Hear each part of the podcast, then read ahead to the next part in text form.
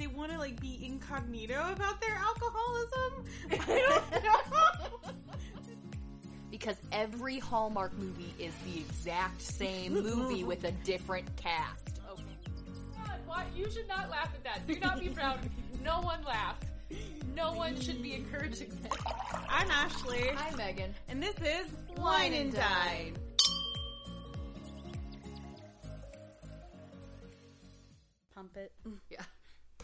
Clink, clonk, Clink, clonk. whatever plastic sounds make. Uh huh.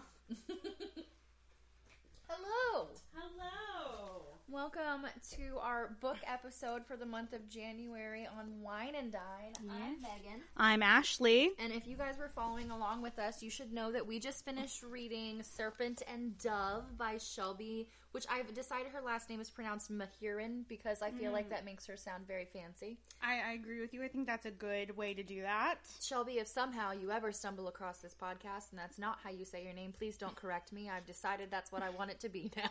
Aww. I'm kidding.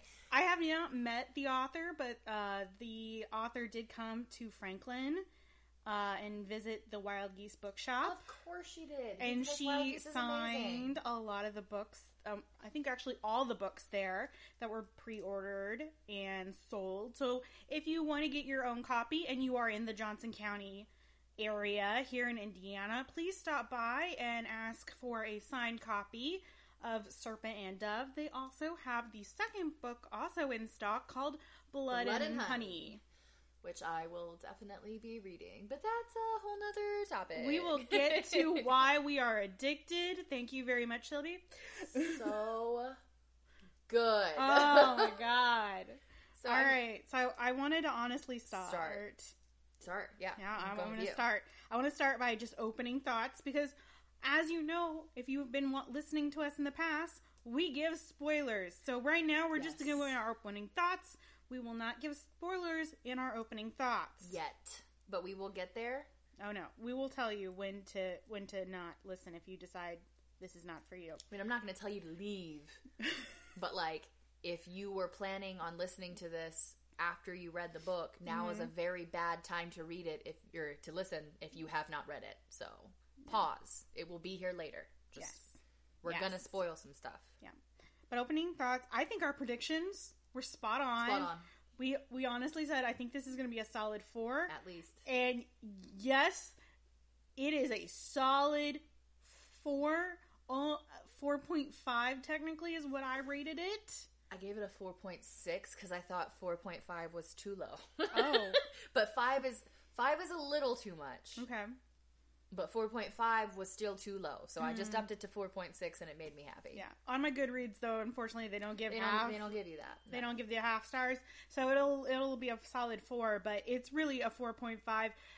I couldn't do a five, and I have my reasons for that, and I'm sure you do too. I do too. Um, but I, the the motifs that are in this book, I have now solidly can confirm this is my like niche. I didn't know that this was my niche. And now this is like what I, I want more of this. I know, right? I need more. Not just this particular like book series people. yeah, I need more enemies to lovers tropes. I I didn't know I, I, I wanted didn't it. know that was my thing because there's so many like tropes out there when it comes to romance novels. But man, Oh my god. I love this trope. Oh, Look, first of all, Shelby did an amazing job. she did. Straight up, y'all. Mm, I I have so few complaints Mm-hmm. about this book, Yes. and so much I need. And and I don't think it's ruining it by telling you that it ends on just a little bit of a cliffhanger. I think we, I don't want to. Well, and I'm not spoiling anything, but all I'm saying is sometimes cliffhangers make me angry. We discussed that in Yes. a previous podcast Yeah. because if you don't do a cliffhanger right, I don't want to read the next book. I'm just mad like at it, it, you. it doesn't set up for next book. You want you want your cliffhanger to not only entice your readers to go out and buy that next book, but also set it up in a way to where it leaves you going, well, shit. Yeah. Oh no! Like, like, what are we gonna do? I don't have the other book, and the library says it's out for another six weeks. Well, shit. I guess I'm gonna go buy it. she nailed the cliffhanger. She nailed most of the book. She okay? nailed most of the book. Yeah, I know. But the cliffhanger was if, if you guys wanted didn't understand what I meant by like you have to have mm-hmm. the proper cliffhanger. Mm-hmm. This book will exist will will tell you what a proper cliffhanger should be. Mm-hmm. I if I could just rate the end of the book, just the cliffhanger, five out of five.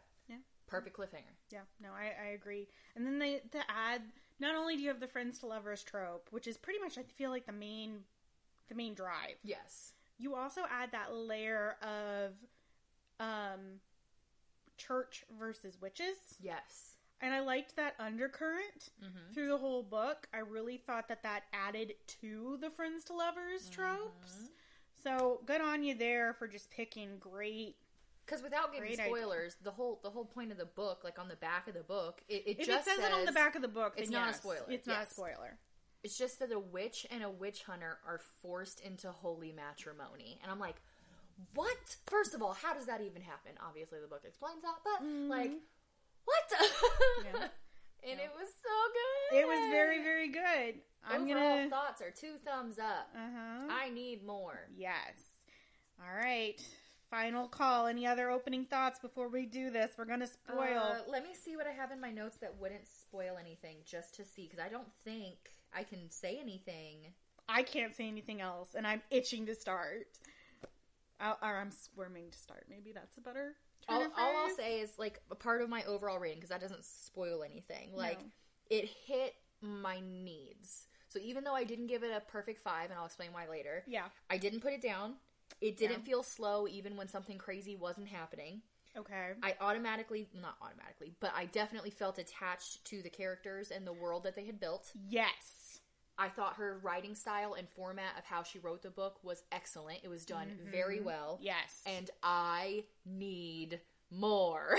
yes. So yes. okay, now I will stop. All So from here on out, if you continue to listen to the non spoilers and you don't want to be spoiled, please leave. I love you. Thank you for listening, but go away now. Three, two, one, spoil. Okay. I'm going to open up because you made a point in your opening that you thought the book didn't run slow. Mhm. Okay. I think the only slow part in the book was the opening. Those first few chapters where we get to we see Lou right at the beginning, I thought were really bizarre, really kind of like not good. Like I feel like it was one of those like if she was going to storyboard it, she had everything plotted out, but she just needed for somehow some way to like get us to the point in the theater where Yes. Lou circumnavigates him into committing atrocity. But she still followed the third act rule because mm-hmm. everything that she set up in the beginning, the people down to the shopkeep and the and the hot buns, Yeah. like that are in the beginning, she brought them back No, I, in the I, third the act. fluidity so, like, is she's good. Still, I, she's still. I don't. I can agree with you to a point because I was like, when, "Where's the witchcraft? Where's the Where's the magic? Where's the crazy?" I know. And but we I mean, we got to see a little of that when they went to go steal the ring, yes, and I was but that like, didn't happen until like what chapter three? Like Three the first the first two chapters are just slow. So you're getting introduced to Lou Mhm. and her best friend Coco and their friend starts with a B. I don't remember his name. Bass. Bass. Yes, Bastien.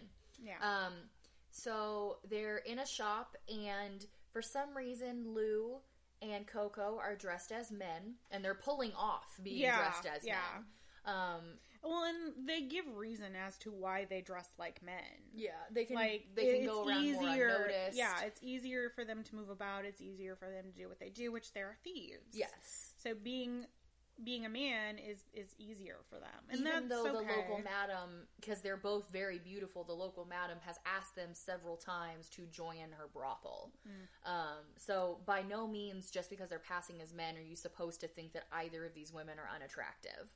Um, Lou likes hot buns, which I'm assuming are kind of like cinnamon rolls. Maybe that's kind of what I was picturing them as. So, uh, what threw me for a loop here, just by like create, and don't get me wrong, I love the world creation here, but they're in some sort of French, not France itself, but they speak French. Yes. And if it was a hot bun, it would be some sort of sticky bun. Yeah. Or it would have been um not baguettes. What's the little croissant. puff pastries smothered in powdered sugar and honey? And it's a big thing in New Orleans here in the states. And beignets. Beignets. There. I I don't know what you're talking about. I but that did makes sense. Honestly, I didn't realize that later until I was doing some research, and I'll talk about the research that I did Mm-hmm. later because, yes, I wanted to know so much more to the fact that I started researching things on it. Okay, so like. Dang. Um, but it makes sense that it would be set in France because most of the lore Mm-hmm. surrounding some of the characters that we'll get into are all French. Yes. So it makes sense that they would be in a French type They- place. And I gave her point. I loved that. I liked that idea because it gave that like Hunchback of Notre Dame kind of feel through the book, and I just I loved it. I just I thought that the beginning was really slow. Something that kind of threw me off is at the beginning she makes it feel like the Chasseurs mm-hmm. don't live in the city when in fact they do live in the city. but still separate. I see. Here's the thing. I thought that they traveled around, and they didn't have like I knew they'd have like an epicenter, Yeah.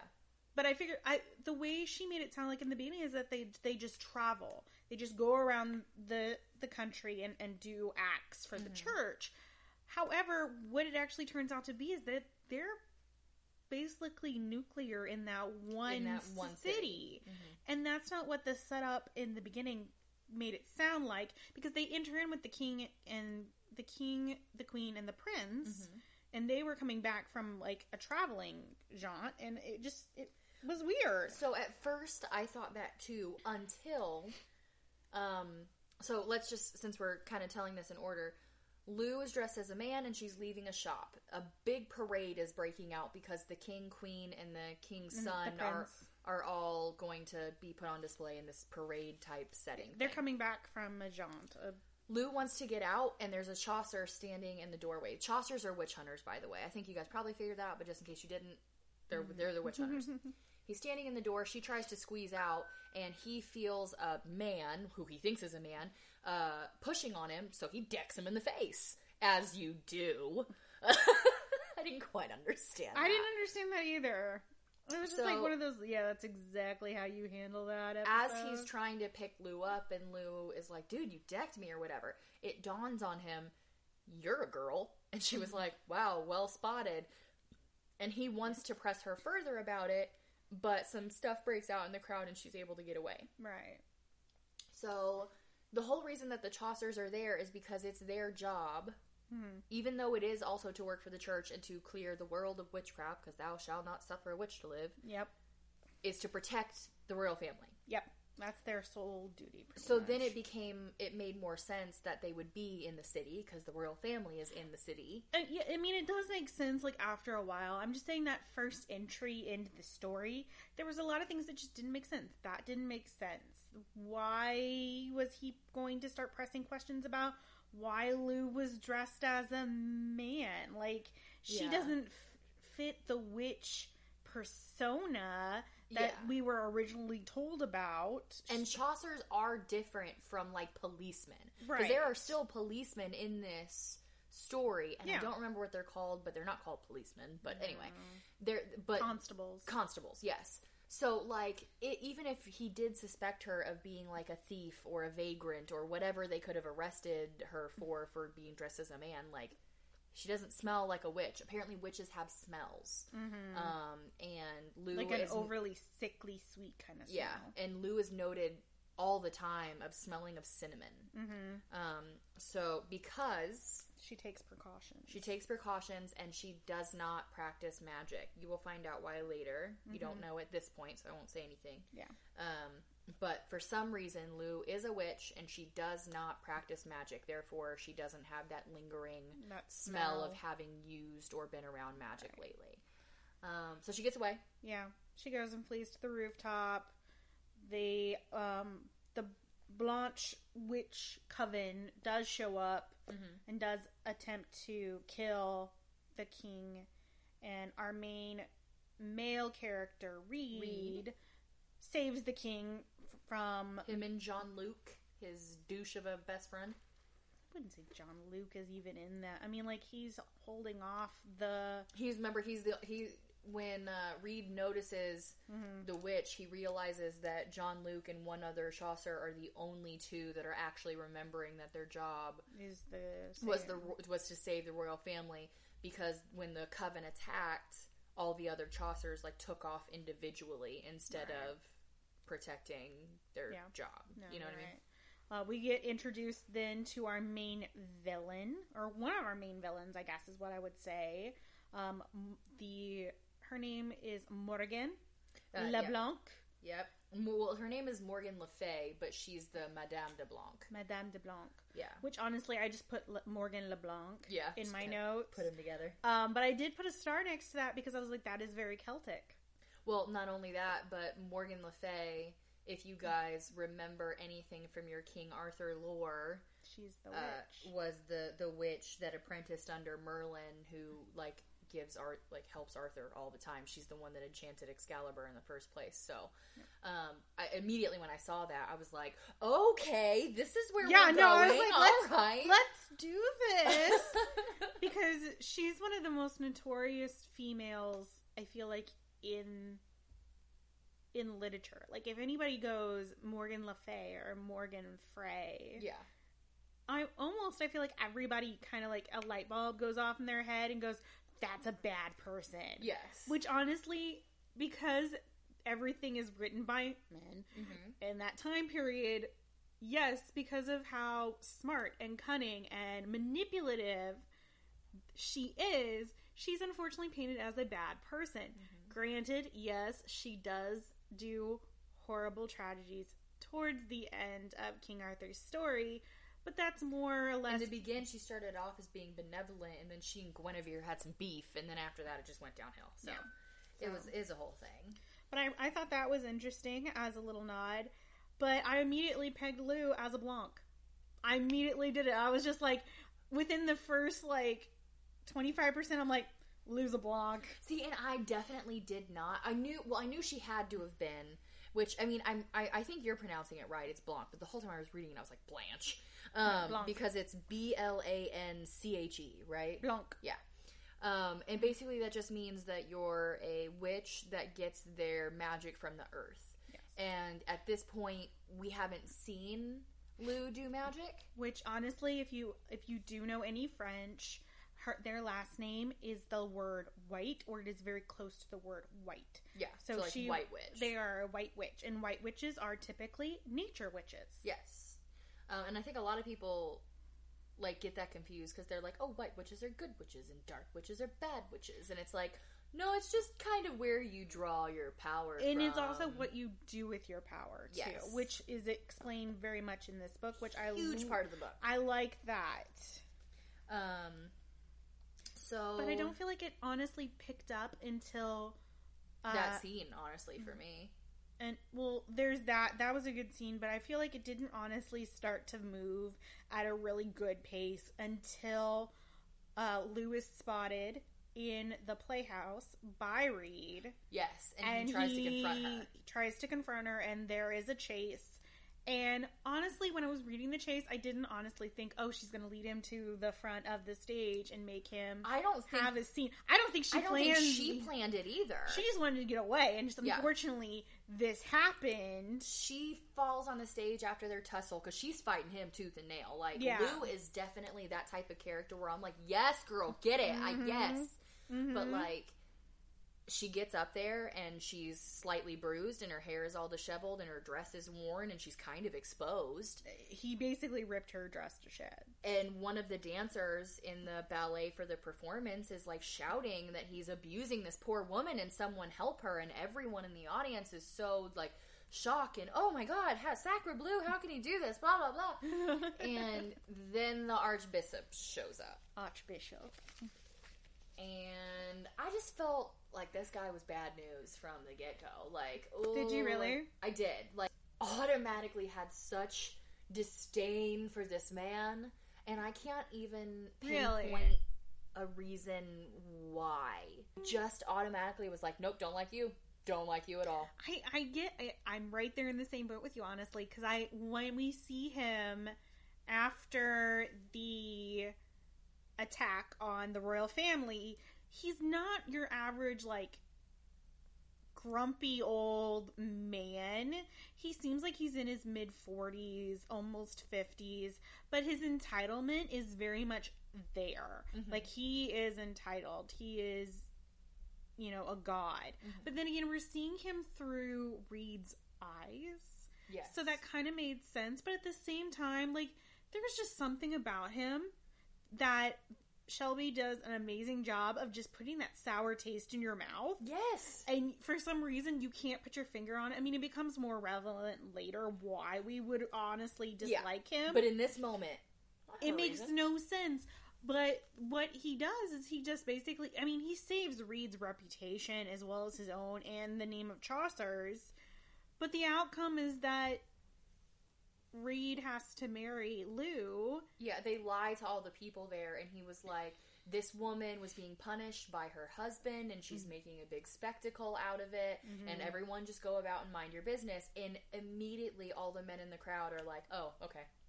Well, And most there of the still- women in the crowd. Most of the women do too, but there are a couple women, especially that dancer, that's just like, Ellie. "Yeah," I'm like, "Ooh, Mm-hmm. I don't Yeah. trust you." Yeah, no, and I I agree with Ellie. Some there the way that that was handled, you could t- it just screamed to cover up, Mhm. like 100 percent cover up, scream it, let's do this. But you have to remember at the time, and when I was doing my research, I kind of figured out a rough timeline of when Mhm. this would have had to have happened. Okay, Um, and I won't explain why yet. I thought it was like 1800s. It is 1600s, late 1600s, Okay, okay. and the only reason I know that is because of the the cliffhanger in the end.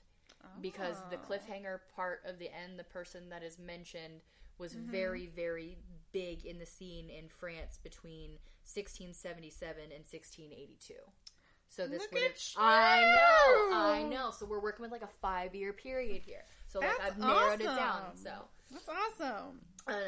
Um, so this could be a couple years earlier than that. You know, you, you don't know. Like maybe it's like working. I don't know when the, this person the becomes way the way Coco pretty much drops the mic there at the end of the book. makes it seem like she was already known. Yeah, Yeah. she's already known. She she basically like teases it to them. So I'm thinking like maybe 1670. And that would make sense because that's still at the height of kind of like the medieval realm. And I mean, it also makes sense for the time period in terms of the witch panic yes. because the witch panic starts in Europe. Mm. Comes back to America and then finishes in Europe. It's like it, it's there's like a resurgence. yes, Um, so it makes sense for the time. Yeah. But anyway, so they get married hmm because of reasons. well, to save everybody's butt, like they can't just let Lou free, Yes. and they can't because if they let Lou just run amok, Reid is now going to be damned. He's not going to be able to do what the bishop wants him to do, which is honestly to become a bishop himself. Yes. In the end, he's And not going to get any respect. At this point, this is also the only way that Lou doesn't go to jail because I cannot believe we skipped over this. oh yeah, yeah. Lou is in search of a magic ring in the Mhm. beginning. And so they, you know, we've already said she's a thief. Yeah. And what they go to steal is this magic, ring. Uh, the madam at the brothel is having a meeting with a guy um, Who has the ring. Who has the ring, and she's in another room with two of the madam's goons, Mm. um, Andre and Gru, bad hombres. Um, and uh, they, she finds out where it is. Mhm. They go to steal, and someone had already tipped off the constables that they were going to be there. And uh, the Chasseur was already in the area, and he recognized Lou, so Yeah. he knows it's her. That's why he's after her in the first place. Yeah. So this keeps Lou from going to jail, Mhm. and this keeps Reid from soiling the name of Chasseur's and having to resign and all Yeah. that other fun jazz. So I mean, I get it that it's beneficial for both of them, Yeah. but I was like, Yeah. No. really? Yeah. It kind of brings us up to speed. Uh, Coco, um, Lou tells Coco to get out of the city because they're going to start looking for her. She goes to live with Reid. And honestly, within those chapters, there's a lot of witty banter. There's a lot of interesting things that happen. yes. However, I wouldn't say they're like plotline necessities that happen. I see that as I almost feel the same in the beginning. It's good filler. it's almost like it's a secondary world builder. Okay, Mhm. we've introduced you to Lou's world. Okay, we've Right. introduced you to all that. Now let us deep dive into Reid's world and really Right. get it. Do I appreciate it later, having Heck learned all of that? Yes, it built the world so beautifully. But Mm-hmm. I, I agree with you that for a little bit, I was like, okay, what? Where? Let's keep it moving. Let's keep it moving. Let's keep it moving. where's I my mean, crazy? I know, like, but and I like the witty banter that is filler in that part. But I honestly think the next plot point to really like stand out is when Ansel, eh, Lou gets away from her bodyguard. Now use Reid bodyguard. doesn't trust her with good reason, so he Yeah. gives her a bodyguard. Which, his name is Ansel, and I love him. He's such I a cutie. Um, but Ansel is trying to show Lou around the tower, and Lou sees this iron spiral and knows, okay, that's not from the original build. That's something that's gotten added. And she gets away from Ansel and just runs up that spiral like nonstop crazy. And it And- turns out it's a medical ward, Yeah, it's a medical ward. a magical medical ward. magical medical ward. And I love how she like stumbles into the room and Coco's standing there. I literally started scribbling in my notes. I'm like, Coco never left. What the hell is going on? I don't know what's going on. What the heck? But she's so brilliant. Yeah. So Coco wanted to make sure that she was protected. She wanted to make sure that Lou was protected. Mm-hmm. So she knew that there was another girl that was supposed to go there and start trying to help heal a healer. Mm-hmm. And so she uses her own magic, which turns out to be blood magic, Yep. which is different from the It's different from there. They, it has different rules. Yes, It's a self-sustaining magic. And yeah, because the one thing that they've already explained at this point is like it's a give and take. So lose magic. Say you want to blind so- you want to blind someone for the time mm-hmm. being. Well, in order to do that, you might have to give up one of the sight out of your eyes for the you know for that time. Mm-hmm. Or when Lou's trying to pick a lock, she ends up breaking her pinky finger to do it. She has to give a part of herself Right. in order to get what she wants. And later, she's able to find some loopholes around it that aren't so damaging to her own body. But That, through the help of Coco. yeah, with Coco's magic, as long as she's got a heartbeat, she's good. But she has to be able to mix her blood into like potions to get it to work.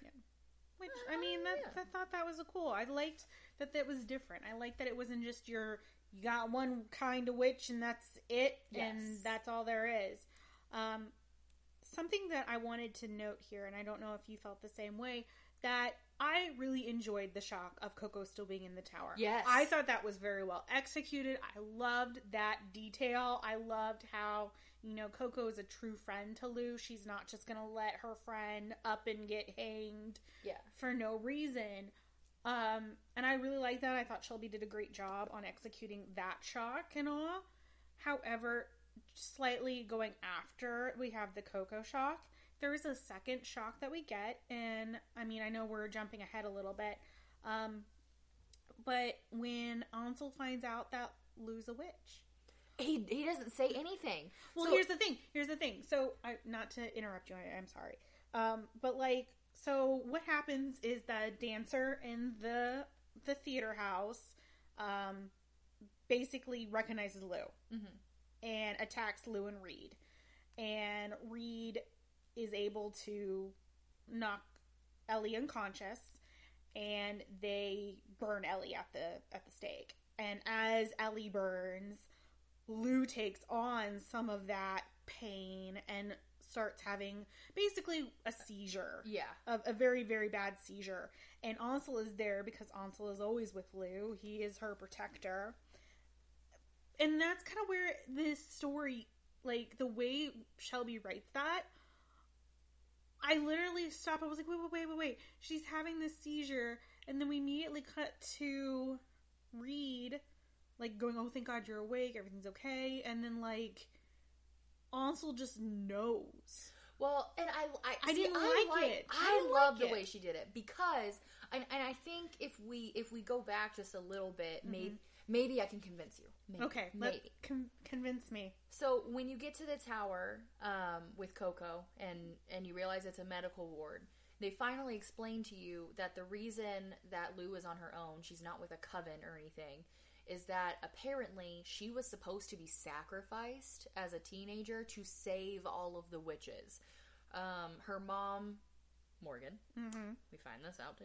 Yeah. Um, we her mom figured out a spell in Mm-hmm. which she could end the bloodline of the royal kingdom Right. by ending her own bloodline. So she raised this babe. Uh, She she, raised raised Lou, Lou. up till she was 16, and then she was supposed to sacrifice her on some big night. It's basically like the winter solstice. Well, Lou figured out a loophole, which we don't exactly know what it was yet. And even though her mom stabbed her, Lou survived. And uh, then she split her throat. Yeah, and then Lou ran Mm-hmm. and has not been back for two years. Yeah. And so the reason that Ellie attacks her is because Ellie's a witch of that coven, and she's like, We could end all of the suffering. We could end all of the Chasseurs coming after us. Like, you're supposed to do this. This was your honor. Like, Mm-hmm. and Lou's like, It's not an honor. Like, what are you talking about?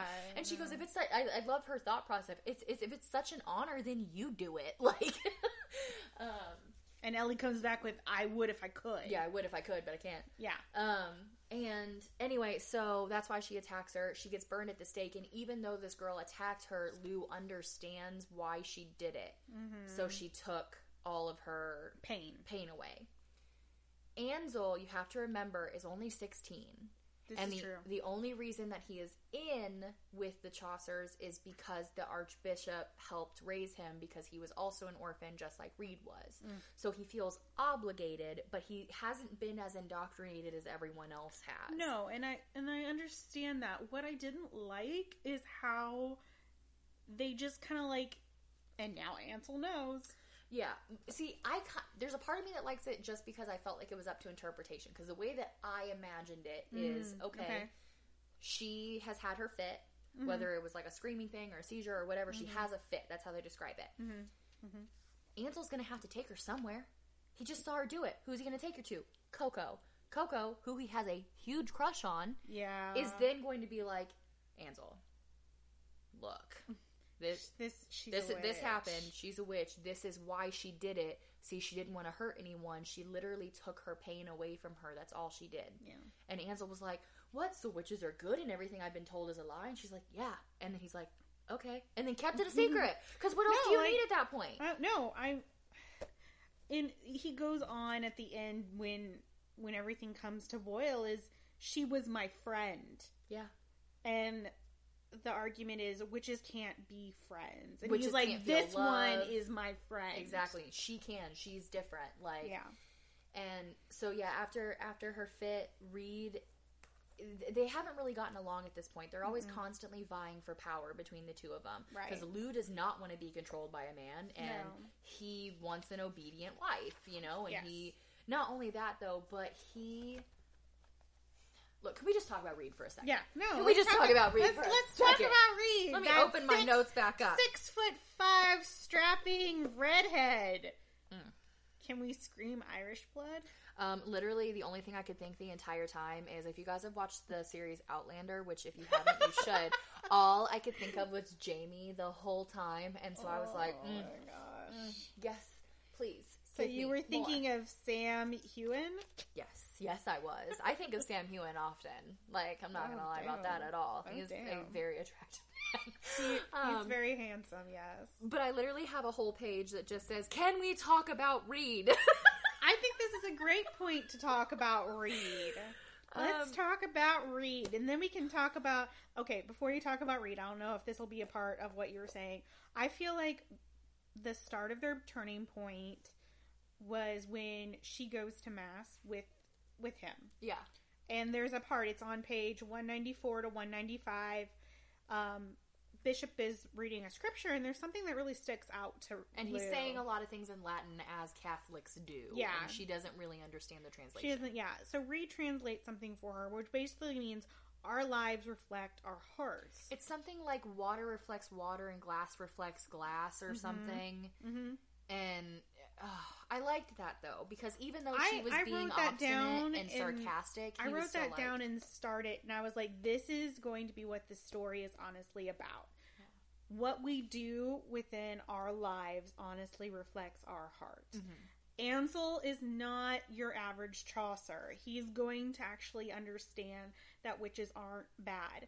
Coco and Lou, they're not bad people. They don't want to take lives. They actually hate it. Yeah. Reid, as you are going to probably explain, I thought for a very long time one way, but then comes to learn something else. And that's literally, I said yes. He was taught wrong ish. Okay? I said ish because. Okay, so obviously we, we've kind of mm-hmm. drawn on the fact that he was an orphan. Yeah.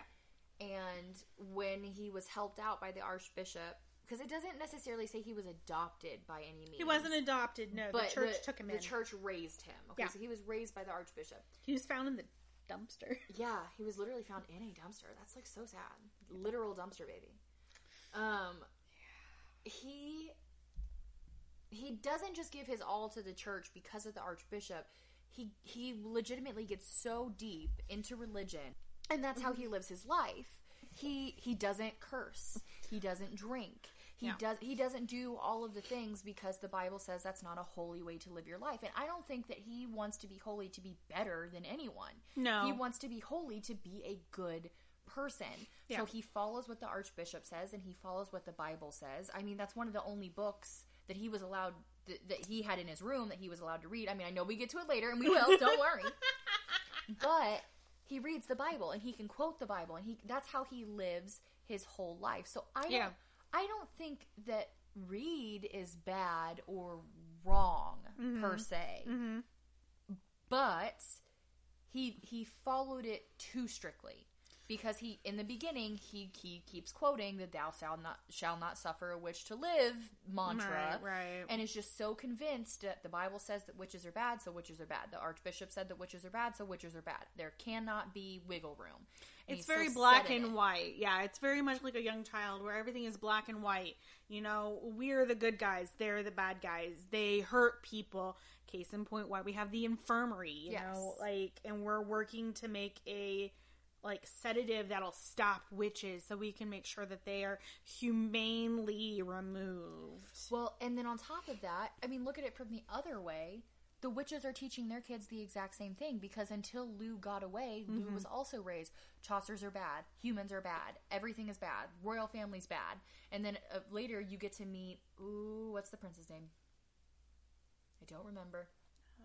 You get to meet the prince, and he doesn't suck either. Okay, I mean he's a little bit of like a entitled, arrogant, preppy boy, but he's not a bad person. You know what I mean? well, Like, we actually we only get one full scene with him. You get two. No, we get we get one. We, you get one. When, he hits on Lou and then he hits on Coco. Well, yeah, but then he's in the woods with them too. He actually goes on the rescue mission. No, he doesn't. Yes, he does. Girl, No, we'll argue that's about that later. Anyway, That's Bas. Bas does not go on the rescue mission. Yet. Yes, he does. Oh my god, we're gonna talk about this later. Anyway, um, but both sides are teaching their kids to hate the other side.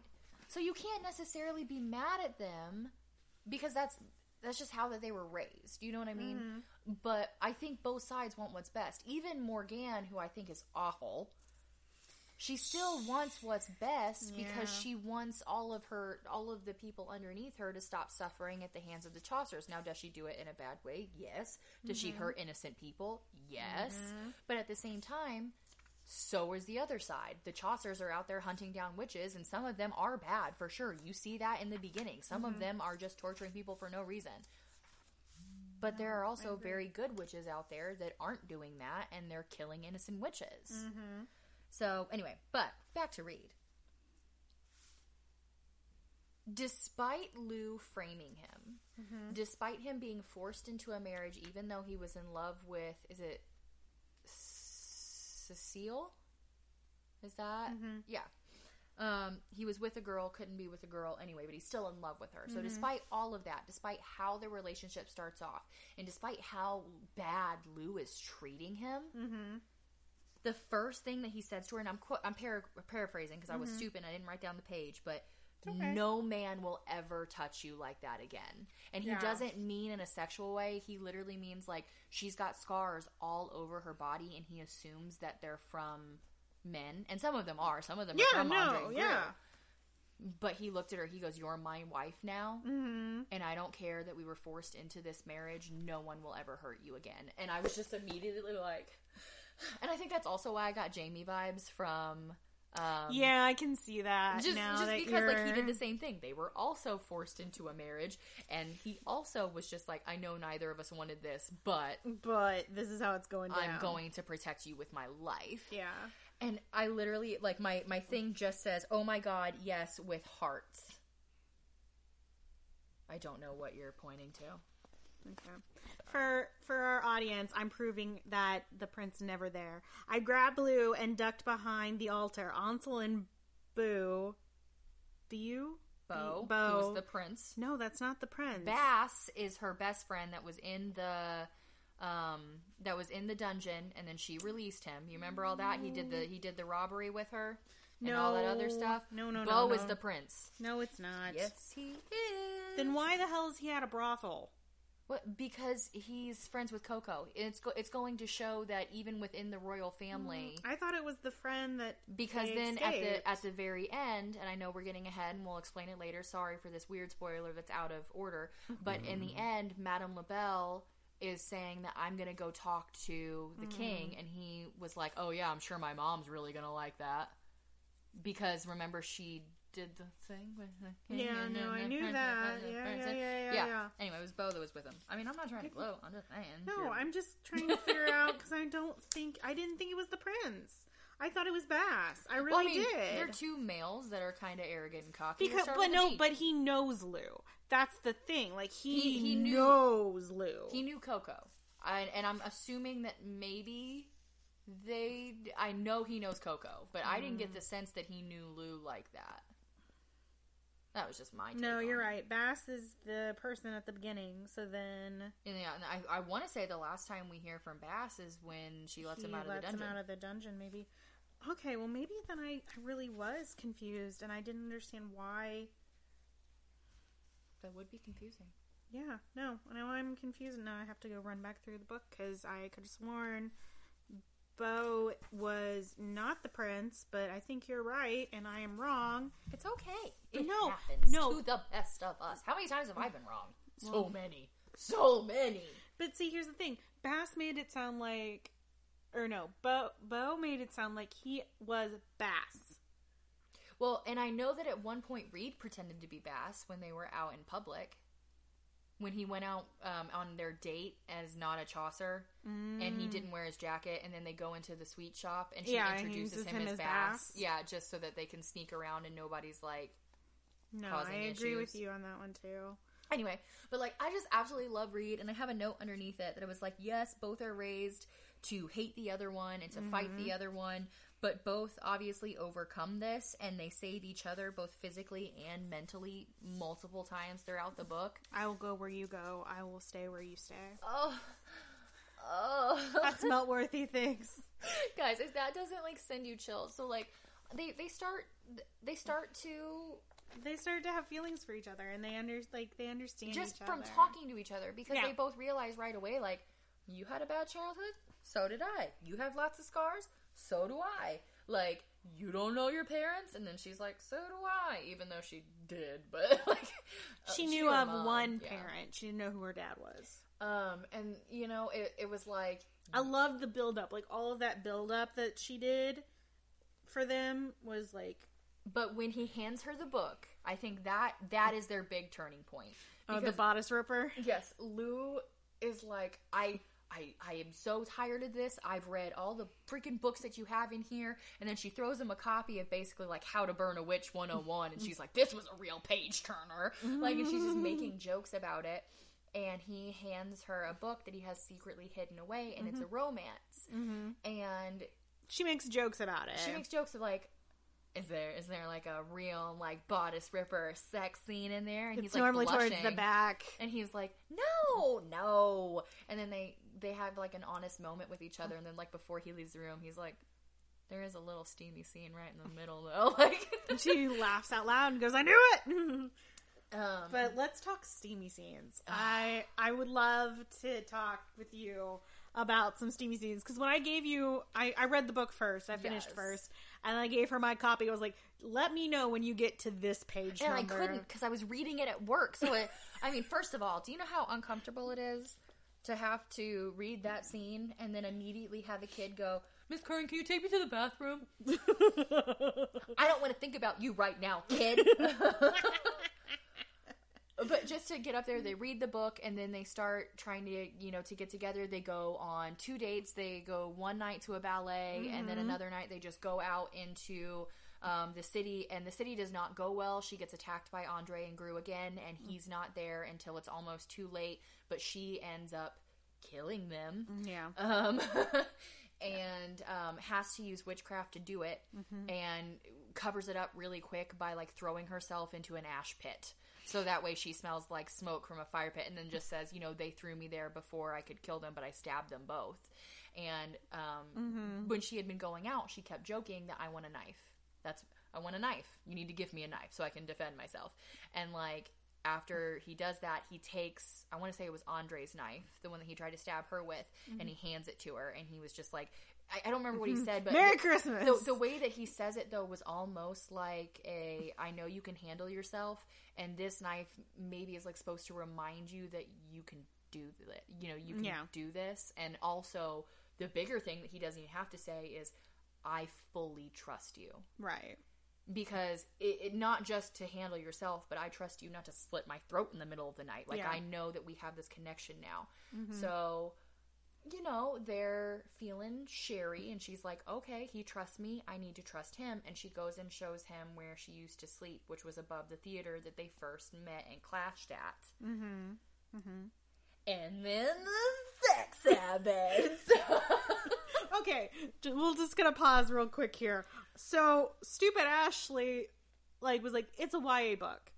I literally thought this was YA, and then like as I'm reading it, they're saying the f bomb, they're saying the a word. Lou cusses all the time on purpose just because she knows Yeah. it bothers him. So I thought honestly I I should have expected the sex scene, but for some reason my dodo brain was like they're not going to do it. Yeah, there's a lot of cussing, but they'll probably just tease it and then I like move into it. the next day.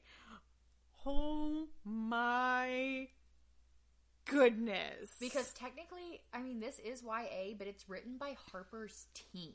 I don't know if you guys realize that, but like, there. I mean, we need to have a different discussion about that later. Right now, I really want to focus on the steaminess, but like, there needs to be a different discussion about what we are letting our children read. I'm not a child. I'm allowed to read this, but it should not be a part of Harper's Teen. Okay, I, uh, I'm just going to say hot, tasteful and got me happy. Right?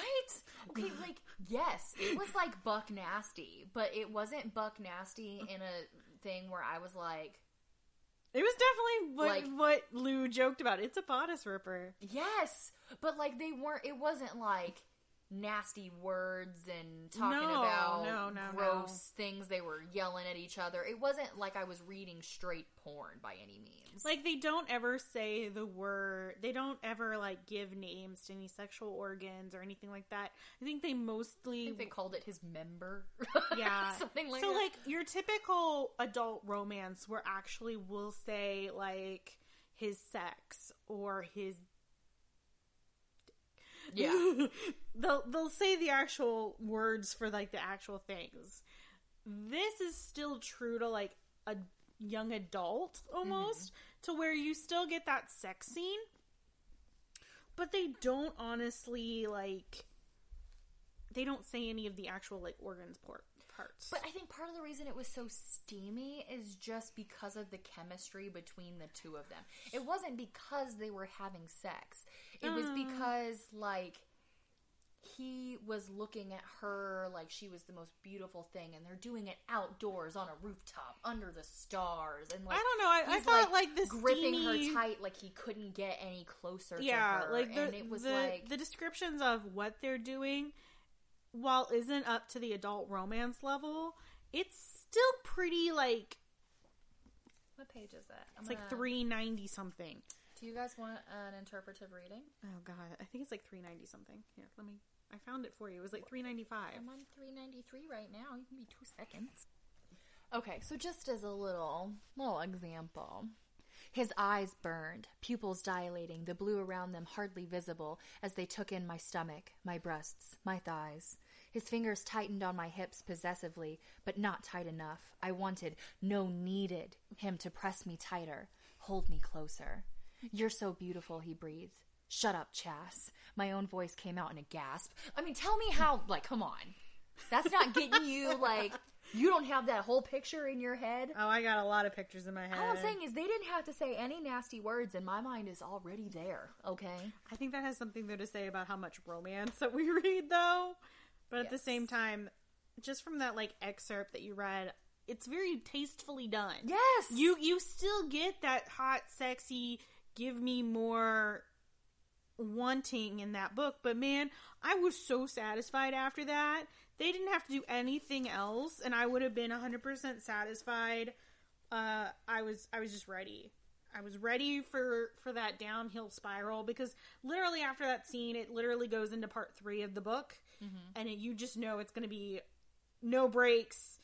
You're going down that climax and it's all hands Yes. on deck kind of moment and you're ready for it. So after this, they freaking love each other, obviously, and they they're they're getting ready to be happy, and then all hell breaks loose because the witches are back and stuff's going down. I have to give them props for how they like dramatically like just show up. That ye old sisters. I was like, Yeah. no one else is gonna stop and go, huh? huh that kind of sounds witchy. Well, and don't don't forget when they come back that night, Jean Luc is for some reason already suspecting that Lou is a witch, Yeah, or that at John least, Luke has her number. or at least she's hiding something real dark. yeah, and him and Reid get into it. And even though Jean Luc is definitely a douchebag, he's Reid's oldest friend. They Mm-hmm. grew up as orphans together. They trained together, and but the bishop chose Reid over Jean Luc. because Reid was better than Jean Luc. well, I mean, based on how they get picked as Chasseur, so Reid explains later that the reason that him and Jean Luc are kind of like a frenemies is when there's only a hundred Chasseurs at a time. Yeah. And when one either retires or dies or whatever, there's a tournament Yes. basically to see who wins. And it came down to him and Jean Luc, and Reid won. Yeah, And so the next year, Jean Luc, when there were, not the next year, but the next time one was open, Yeah. Jean Luc won. So I mean, they're both qualified to be Chasseurs, but Reid is better than Jean Luc, and Jean Luc resents him for it. So Yeah. And Lou pretty much calls him out on that too. He's like, "This is what why Jean Luc is always getting your goat, Mhm. pretty much." But I don't know why. For some reason, like all those flyers are running around. I'm like, no one stop and like question. Hmm. You know what? Um, ye old sister for some reason has like a witch undertone to me. We probably should go investigate the truth. wait, a random uh, acting troupe that we didn't expect to come is just randomly here, and they want to perform for the Archbishop specifically, and they want all the Chasseurs here. This doesn't seem suspicious at all. Like, come Yeah. on now. No. I mean, it's a and then I mean that that kind of wasn't that big. I mean, we could have probably guessed it's going to be the LeBlancs coven. Oh, I knew what was happening as soon as. Oh, I mean, I Didn't- knew it happening a little bit, but halfway through, the Archbishop realizes what's going on. Yeah. Because the story they're telling is rather scandalous. I know. Okay, so did you predict that twist um, at all or did about you... halfway through. I didn't. I didn't predict what they ended up saying Okay. because the story they're telling is that the Archbishop fell in love with a woman, Mhm. and then that woman ended up being a witch. Yeah. And uh, oopsie daisy, Mhm. he didn't just fall in love with her, he had relations with her. Mhm. And wouldn't you know it, he has a kid. And everyone loses their minds when they're hearing this. And at one point, the Archbishop literally just leans over to Lou because she's watching with him. Mhm. And he was like, Don't leave my side. Mhm. Do you understand? Do not leave my side. And so at that point, he's admitting, I know who you are too. like, yeah. I, ugh. Look. I didn't see I I guess that Morgan was her mom like right off the bat. Oh, we, we knew, yeah. what I didn't guess Is is, that the the archbishop? archbishop was her dad. Yes. I literally like as the Ye Old Sisters is playing out and it's like telling the story of the archbishop and Morgan. I'm just like, no, No way. Not happening. no, and like that gives a whole new look on his like fight and almost war against the witches is more or less because he got tricked by the witch. He was heartbroken and he led a Mhm. whole army because he got his heart broken. Like that is so that's petty, bro. It That's is petty. But it is very, very petty. he found out later that he had a kid and Mm-hmm. so like he was searching everywhere for her and it, he made it seem like He wanted Lou in his life, but I don't think that's what that was. well, I mean, I think that he was conflicted. I think he wanted to know who his daughter was or his child. I don't know if he specifically knew it was a daughter, but I think he learned that later. But in the beginning, Mm-hmm. Yeah. I don't know if he knew that.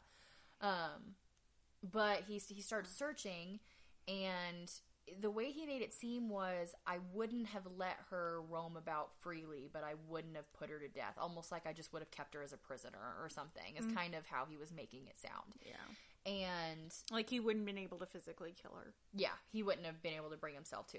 Which brings a whole other point. Then is every witch bad? Like that witch is mm. your blood, and you claim to be a very holy man. So like, Yes, no? I don't know. I don't know.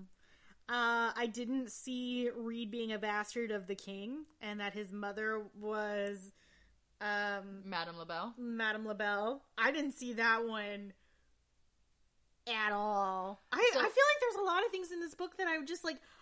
I should have seen like hints of it. And no one tells him this, by the way. Lou No. figures it out. She literally looks at him. Looks, Looks at, at Ma- her. Madame LaBelle, and then looks back at and like the similarity in their eyes. Is Do you, like, do you remember the Old Spice commercials where he's like, "Look at me, now look at your man, now look at me, now look back at your man." That's all I pictured as she was giving that description. I was like, Oh "Now my hand has diamonds." yeah, I I don't know what was wrong with me. I was just like there were so many twists and turns and things that you know were so much teased at mm-hmm. the beginning, but they were so subtly teased yes. that I just hats off to this author and like doing a wonderful job at doing the build and then getting to that climax and then just like all right y'all here we go. This is gonna be great. So speaking of here we go, the witches attack. Mm-hmm. Okay, they get over with their play and they just start mm-hmm. messing everything up. Mm. And they capture lou. Well, before they capture Lou, though, Lou proves that she's a witch. yeah she's trying She to fight them off. she saves ansel's and Reid's life And Reid literally has to look at her and he's like, Lou, I'm losing. You know how I feel about witchcraft. Like, and I, I, he basically tells her, I hate you. He's like, but we need to defeat her right now. Mm. And so Lou is too weak to move physically and he just doesn't have magic. So she literally, She basically enchants enchants his body to be able to fight.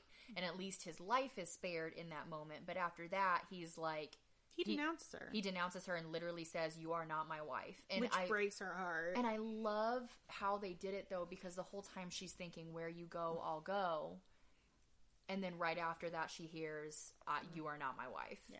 and I'm like, "Oh no, no, Reid, don't say it, no."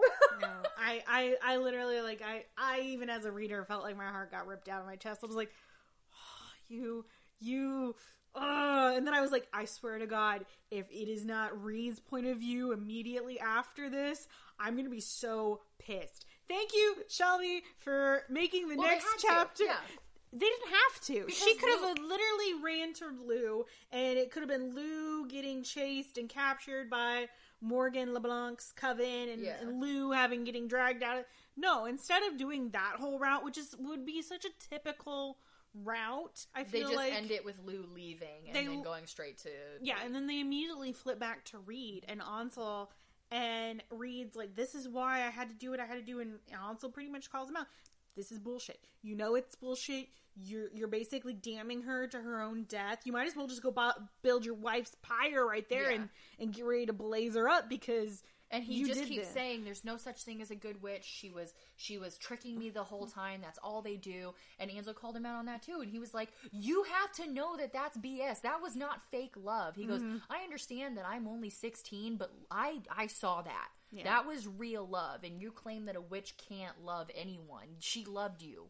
And you loved her. Quit lying to yourself about Mm-hmm. Yeah. it. And he goes, and obviously you can love a witch because the archbishop fell in love with her mom, and that was what started all of this. Yeah. Like, I feel like Ansel is basically the reader in that moment yelling at the character The voice of for reason. yeah he he is our our essence within that book and basically telling Reid like go fuck yourself man Yes. this no this is not okay we have to go after her and I mean they do eventually go after her but only after she's already been kidnapped by her coven. Yeah. Which, I mean, okay, so the scene in the tavern then, where like he finds out that Ansel knew before him and he like blows up about that. And he finds out about his mom being a witch. And, he blows up about that's that. why he was put in a dumpster because apparently Him- male witches do not have powers is what they are been led to believe. So the, the children of witches if they're females are raised within the coven and males are usually killed. Madame labelle or discarded. yeah madame labelle was able to work it out to where she just discarded him in a or she gave him to morgan and morgan put him in a dumpster because remember when he sees morgan later she goes i should have thrown you over the cliffs Right. No. So no, I I understood it differently, and maybe I again I just misinterpreted what was happening. Is that she had her, uh, Madame Tybalt had her elusive affair with the king, and conceived Reid. yes Tybalt and Blanc were BFFs, but then Blanc caught Tybalt with the king and threw the biggest bitch fit in the world and threw him out. And then when Tybalt had the baby, Blanche pretty much snatched it up. Because Tybalt goes on to say, I never knew what my son looked like. I don't know what he is. Yeah, no, I, I agree with that. Yeah, so because Madame Labelle also didn't live within the coven, she obviously lived in the city. uh, wi- uh, She got kicked out of the brothel cov- the coven because of what she did with, with the, the king. king. Yes, And because of LeBlanc, LeBlanche having the biggest bitch fit in the world. yes, but um, so he finds out that he is the son of a witch, and like And the bastard of a king. even yeah, even if he was still holding on to reservations about the whole witchcraft thing at that point, that basically shatters it for him because like he knows how he's been living his life. Like he's not a bad person. So like I just thought it was really great, like to see him have that meltdown where he's like, he just loses it in that five minutes. He's like, "Did everybody fucking know about my wife before me? Did Yes. everybody fucking know about my parents before me? Well, God fucking damn it, because I can't fucking do it. I remember texting you because I read almost the entire book at work and I had like Yeah. maybe I don't know four or five chapters left Yeah. at home. Mm-hmm. And I just remember texting you I'm at home and I'm gonna finish the book and like five minutes later I'm like oh my god did Reid just cuss? Oh my god. Like No, no, like he just like loses his shit and just like lets it all fly, and I'm just like, let Okay, it out, man. Let it out. I it understand out. because that at that point, Reid is me. At that point, if I had lived my whole life and then found out later it was a lie, and Mm-hmm. then found out that my husband was missing, and then found out that everyone knew everything was going wrong before I did, the first word out of my mouth is going to be "fuck." Like, Yeah, no. like that's me. no, I, I really did. I loved that. And I'm thinking, I like that most of the book at the in part three of the book is through Reid's eyes because parts one and two are mainly heavily through Lou's mm-hmm. perspective. So I thought it was really great that Shelby took the time to basically go, okay, part three, we're going to see it all through Reid mm-hmm. because we need to we need to be able to connect with Reid. Well, yes, we were able to kind of connect to him. We were more focused on Lou. Now we're really going to connect with Reid. We're really going to feel empowered I because mean, we're speak for yourself. I connected with Reid very well. So, Oh, well. as I sit here fanning myself. Hmm. Um, so Lou, Lou is taken. She's kidnapped. Yeah. So she's paralyzed. She can't fight back. She can't do anything.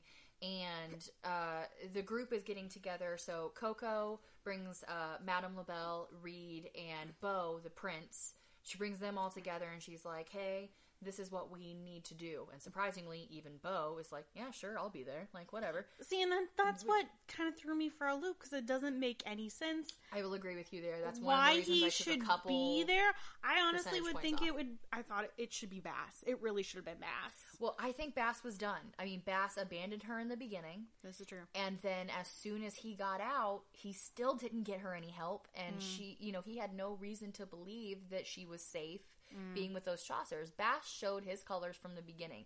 Yes, he loved Lou, but he loved the idea of Lou. He didn't actually love her like Reid did.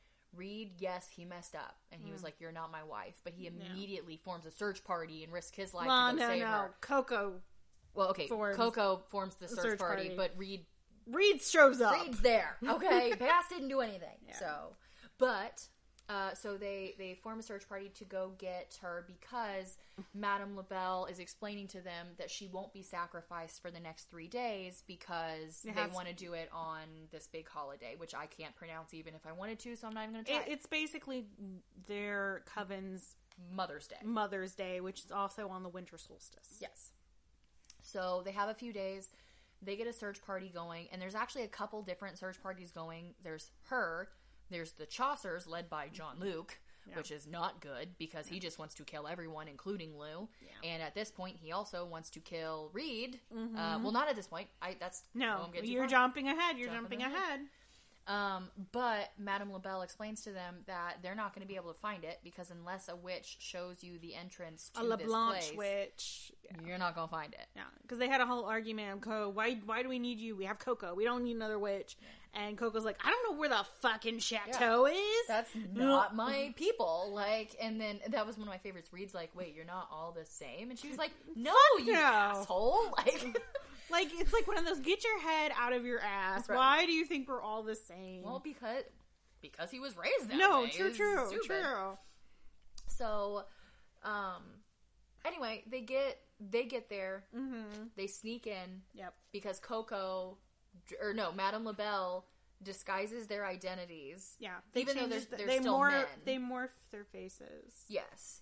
Uh, to make themselves look like male escorts, which are very welcome in a coven full of women. And then they get in there, and she just says, "Okay, I have some stuff to do to get ready. Wait for my signal," and then leaves. But she doesn't even tell them what the signal is. Right. So they get in there and they wait, and they see that Lou is up there. Mm-hmm. And finally, Reid can't wait anymore because they're literally about to sacrifice her. And as he jumps up to try to save her, all these Chasseurs bust in.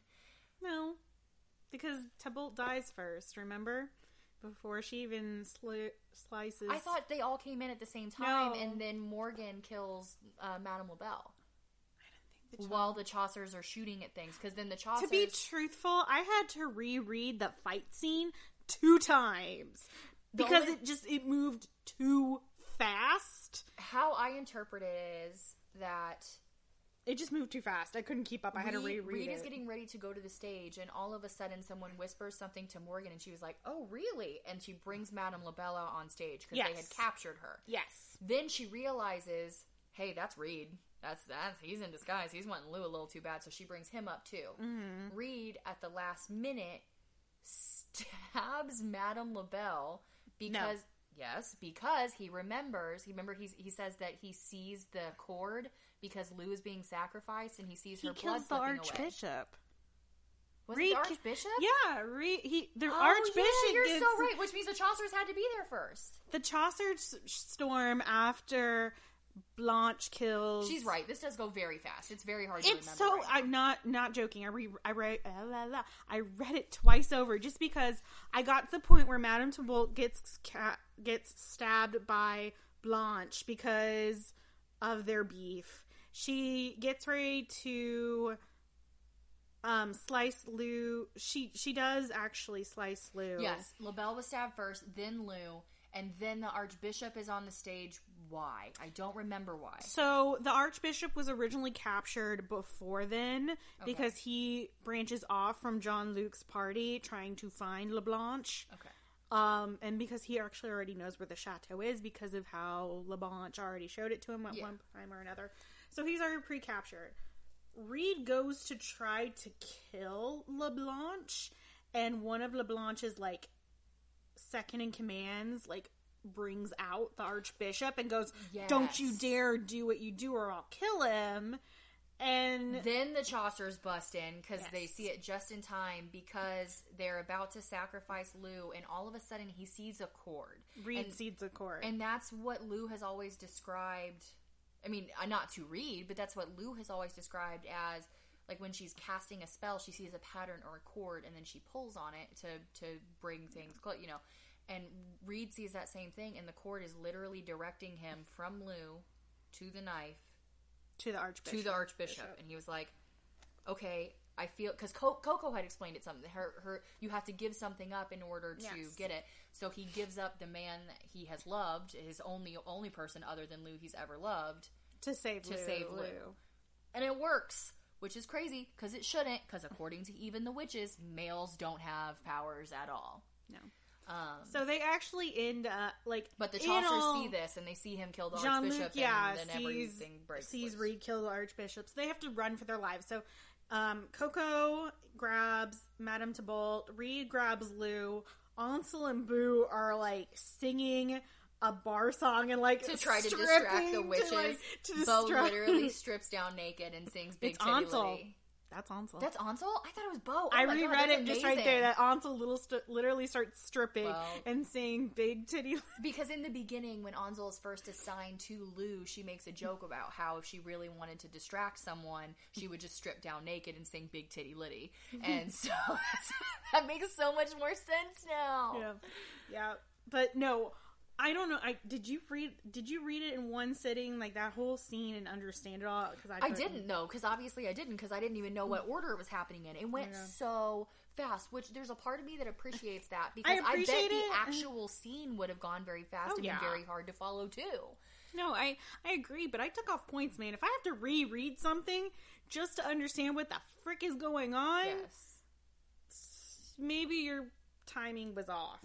But anyway, they're they're able to escape, Mm-hmm. um, and they're able to get back to their encampment, which Madame Labelle and Coco had like cloaked earlier, so they're able to kind of And Clo- and then Coco saves Madame Labelle's life. Yes, and then Lou wakes up, and um, obviously all is well with them. And then Coco says, "You guys can come with my coven. I've already asked my aunt." And they were like, "Well, how is your aunt going to be able Who's to protect us aunt? to from Morgan?"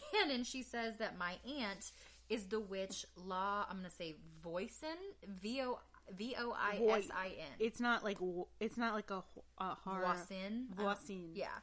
Um, and I was like, okay, well, Morgan Le Fay was like really well known witch. Like, who is this La uh, Voisin supposed to be?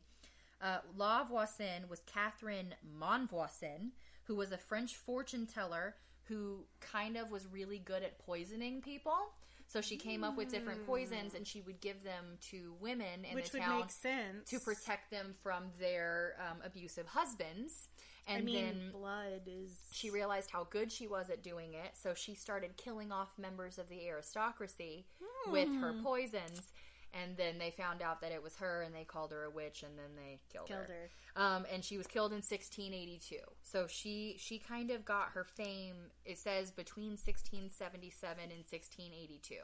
And Okay. so my guess is since she's already known Mm-hmm. at this point, it will have to have been at least 1677 in this. Oh, I believe you. I believe you at 100. percent Um, I I just no joke. Wild wildest ride I've ever done. Read it in a week. You read it in two days. So So my my only question really in reading this book Mm-hmm. was at first was this really an enemies to lovers trope? It meets Yeah, it, yeah. it, it meets all the criteria. Don't get me wrong, okay? It has to have a fly ideology, ideology that needs to be challenged. Mm-hmm. It has to have a bad first impression or a rivalry, something that escalates their hatred for one another. Yes. But then something that forces them to interact or more specifically to compete. yes, From there, they need to have at least one, if not two, shared moments of vulnerability yes, where they then develop a love. Yes. Then they have to have something bad that trashes it and brings it back to a rivalry. Heck yes. And then they need to make up and it needs to live happily ever after, okay? Which I honestly think, I mean, it's not a honest to God happily ever after. They're both safe. They're both happy. yes. We'll it's as happily ever after as you can get it. Yeah. But here's my issue. Okay.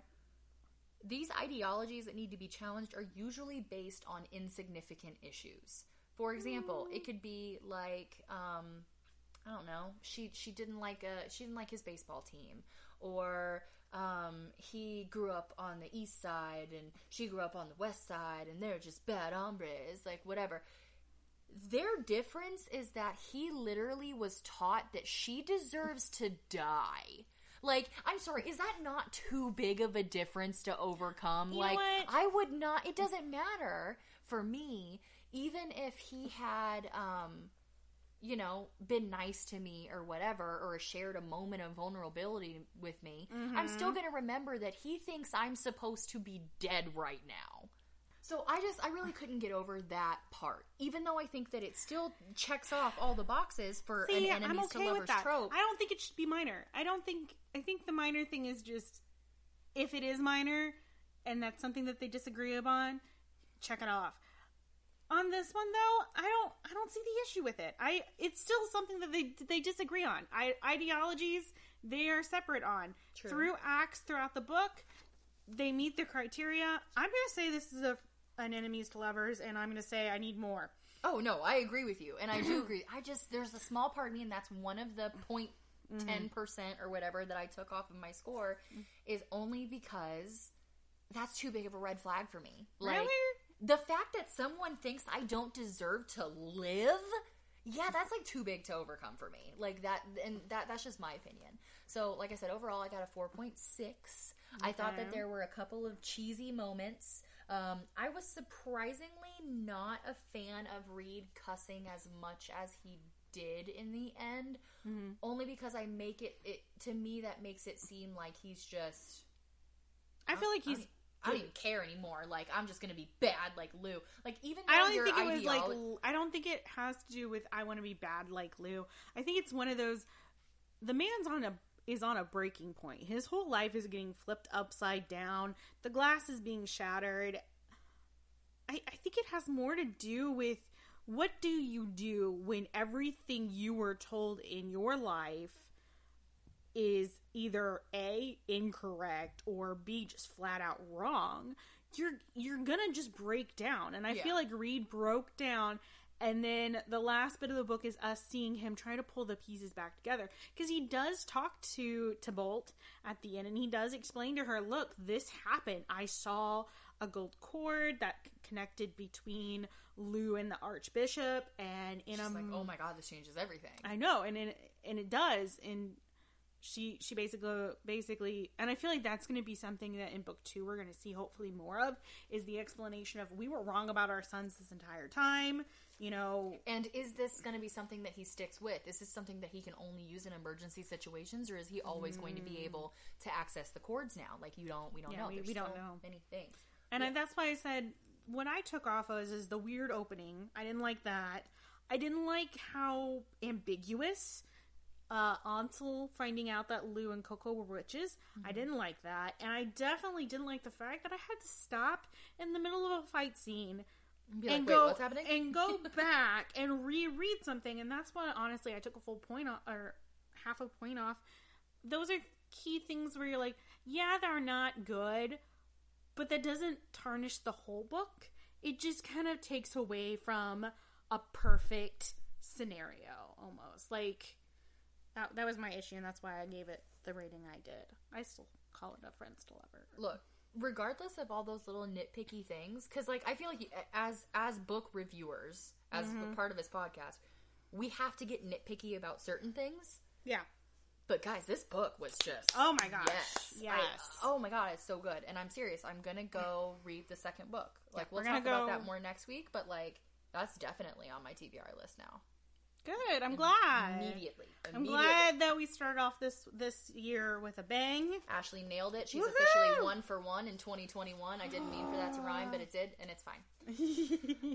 All right. Any further clothing clothing closing remarks or I want a movie. I I want a well done movie. Okay, let's be very specific about that. And I would like uh, for Sam Heughan to play Reid. uh okay. You know, I'm okay with that. Please and thank you. Thank you. If we're going to start picking people for for um for characters. Oh, shit, I gotta remember that lady's uh, name. Um, she played. Um, she's in The Crown right now. I can't remember her name. I don't know. I mean, I could see it as Lou, and I, probably would be okay with it. Mm-hmm. But I'm I'm trying to see Lou and um, what's that guy's name now? I forgot what his name was. Which one? Uh, your Jamie Love, uh, Sam. Yeah, yeah. I, I can't definitely. I don't know if I see the chemistry there, but No. like separately, I like that. Yeah, I would have to say you'd you'd have to have somebody that'd be able to offset him because he's very charismatic, and Reid is very charismatic. Do you know who I see as Madame LaBelle though? Who? Um, did you ever watch Supernatural? no, Rowena. no. Oh god. Okay, so she's this. First of all, she has a thick Scottish accent, so she would have to get rid of that. There's no way that that would work for this. But she plays, I- I- she plays a witch or somebody supernatural in almost everything I've ever seen her in. Um, and she's got bright, blazing red hair, and I'm just like, What's the actress that plays Lestrange? oh, um, yeah, Helena Bonham Carter. I see her as Blanche. I can see her as Blanche. I don't. I know this is gonna sound very, very mean, and I don't mean it to. Mm. I see Morgan Le Fay having way more sex appeal than Helena Bonham Carter. I feel is capable she's of giving. sexy. I don't. I, I don't know. I don't know. I think she could she could jazz it up. I just I, the the crazy sexy is what I'm I'm picturing, and she does crazy sexy very very well. Oh, I'm sure she would. Everything I see her in though is like just crazy, not sexy, just crazy. So like I, mm. I feel like I would need to see her in something more in a sexual, Okay, not in a sexual, but like in a I'm a I'm the bomb.com. Yeah. men drool at my feet. type yeah. of- No, I, I get you. I get you. I feel like we should talk about that next episode. We should come up with a list and just be like, hey, for those of you guys that listened to our first episode, here's our list of who we want. who do you guys want? Okay. Tweet at us, please. All right. Well, that'll be it then. So tune in for our February TBR yeah. while we go over the list of Hollywood awesomeness to see who will fit the bill. But I'm Ashley. I'm Megan. and this is Wine Wine and Dine. Dine.